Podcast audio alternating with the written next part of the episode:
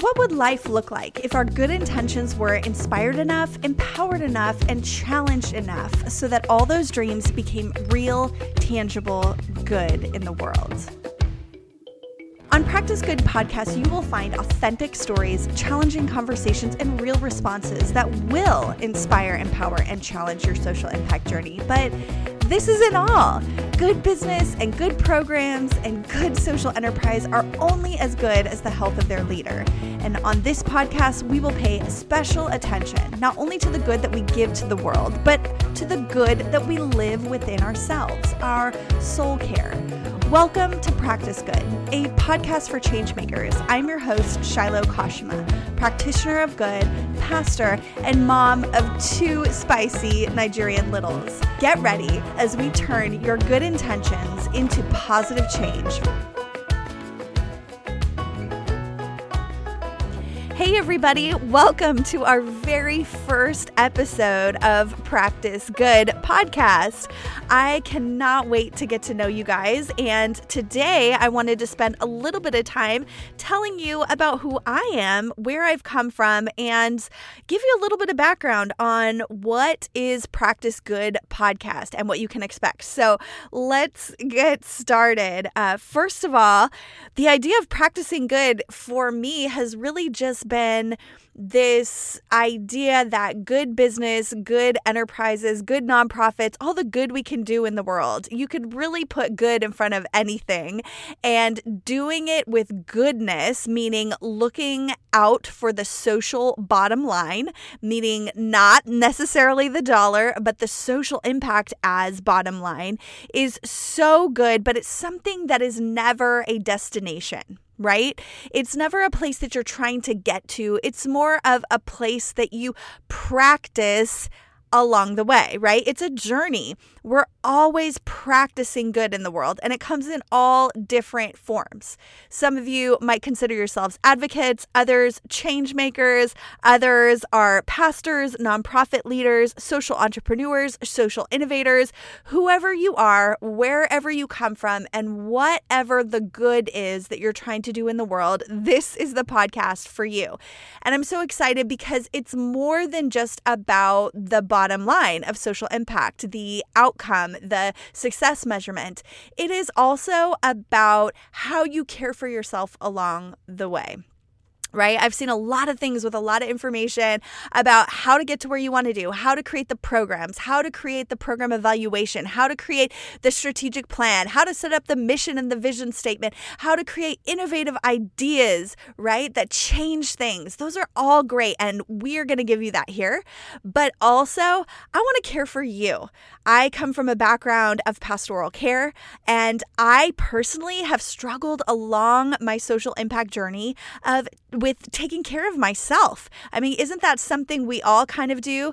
We are caretakers of the world. We are the mother hens, um, whether you're male or female. It caretaking and um, loving people and caring for the needs of others. And our world is very much this um, mothering and fathering personality, this parental kind of gift you have for the world, the ability to nurture and bring good and beauty into the world. And we often overlook our own care. And so I wanted to make this podcast not only about where we're going and what you're getting out of it, but also how you're taking care of yourself along the way. Because at the end of the day, another great program, another great nonprofit that has a leader that's unhealthy or dive bombs and has some type of moral failure or some type of big devastation is not what we're looking for.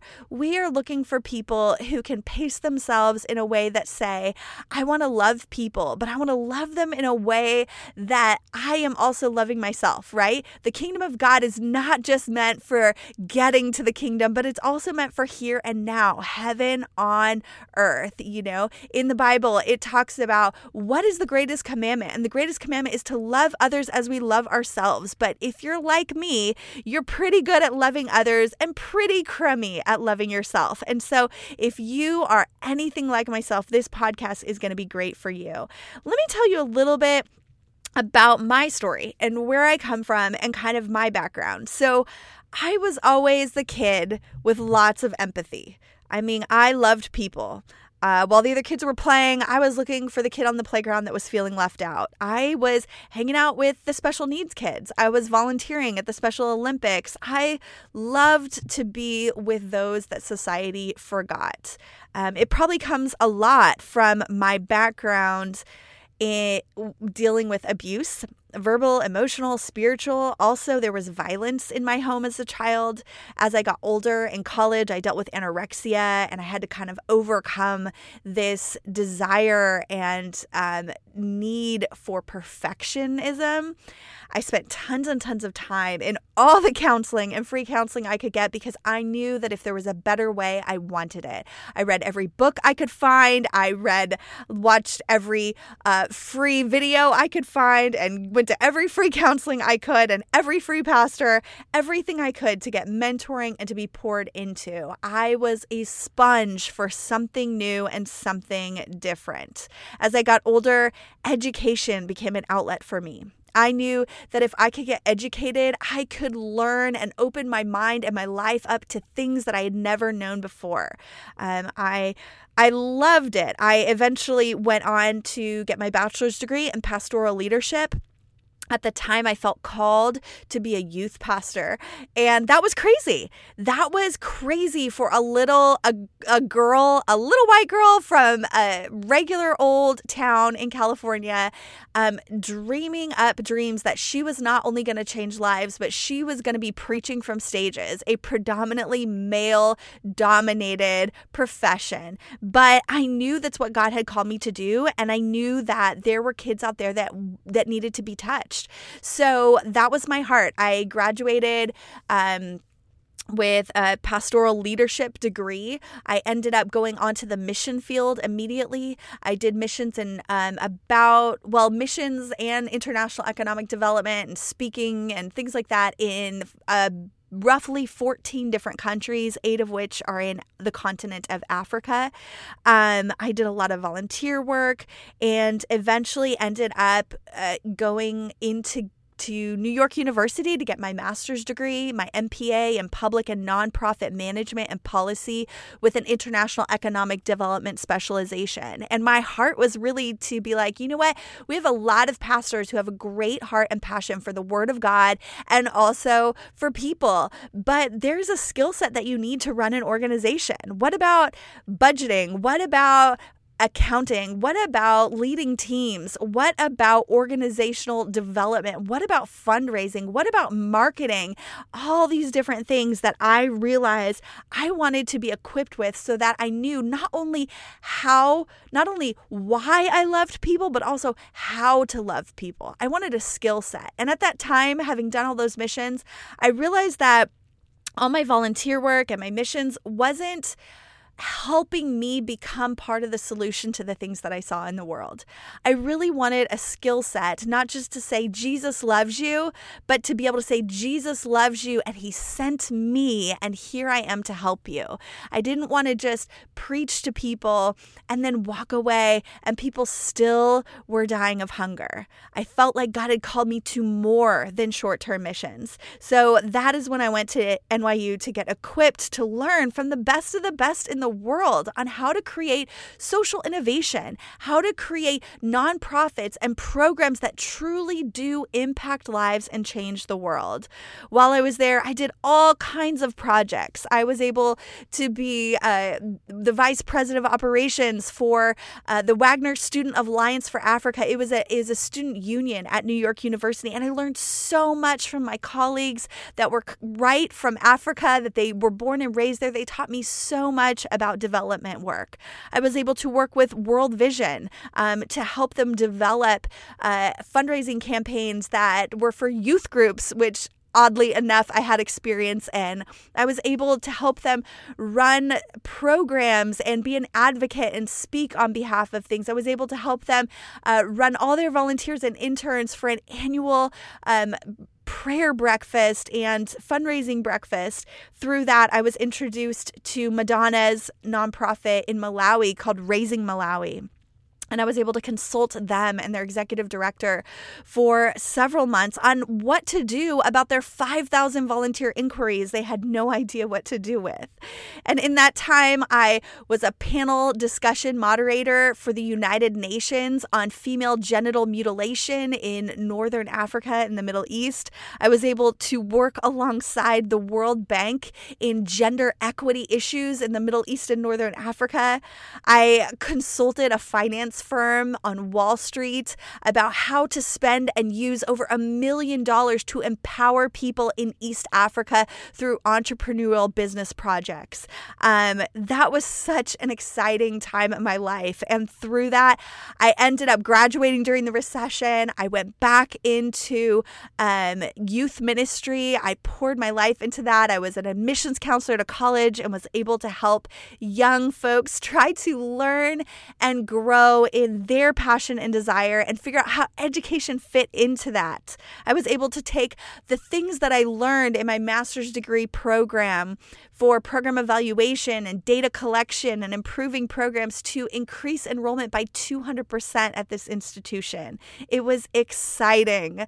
Eventually, I ended up meeting and marrying my husband who is from Nigeria and came to the US as a missionary. He was an associate pastor at a church in Florida, and I moved there to join him and lead a church as lead pastors. Um, during this time, we did all kinds of crazy things, and we continue to. We are currently still pastors at that church we started at over seven years ago. Uh, we love it. It's a very diverse and inclusive church, and it is our passion and our heart um, to be with these people and do our journey of life together. Um, in my time in Florida, I've had the awesome opportunity to be able to run a homeless children's program. Uh, we founded and hosted conversations called Rise Conversations on Race and Unity in partnership with the MLK, the MLK Commission here in Orlando and also the Peace and Justice Institute of Valencia College. It has been a ride, let me tell you. And in the midst of it, we've been able to do some of our greatest passions, which are being foster care parents for refugee children. We were able to host at risk children in our homes. Uh, we also um, have been involved in all kinds of social entrepreneurial projects in Africa as well. We had a taxi company for a while we were able to start a car wash. Uh, we do some business with seeds where we sell seeds out of season and grow our profit and help give back after that. We're currently invested in a restaurant in Nigeria and starting a project on sanitization there as well. And we are loving it. It is our passion and our desire as a family to help empower people to make long term sustainable impacts in their family for generations. Um, and while we do all this, I have actually had the honor and privilege to lead as the director of operations for a small nonprofit here where we create uh, classes, free classes for the community for those who've been struggling in situational or generational poverty. Uh, we teach them how to get jobs, keep jobs, and get promoted in the long term so that they can provide economic stability for their families and generations to come. And I am telling you, not only do I absolutely love what we do, I am also deeply passionate about you.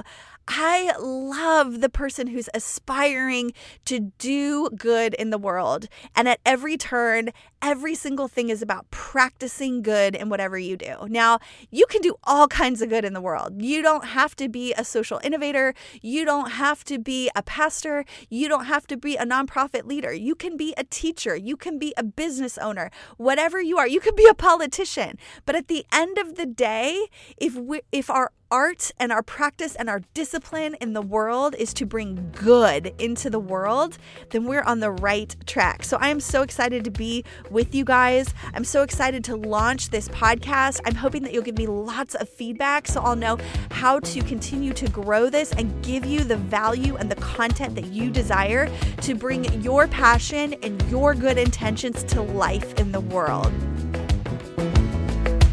Hey, thanks so much for joining us today.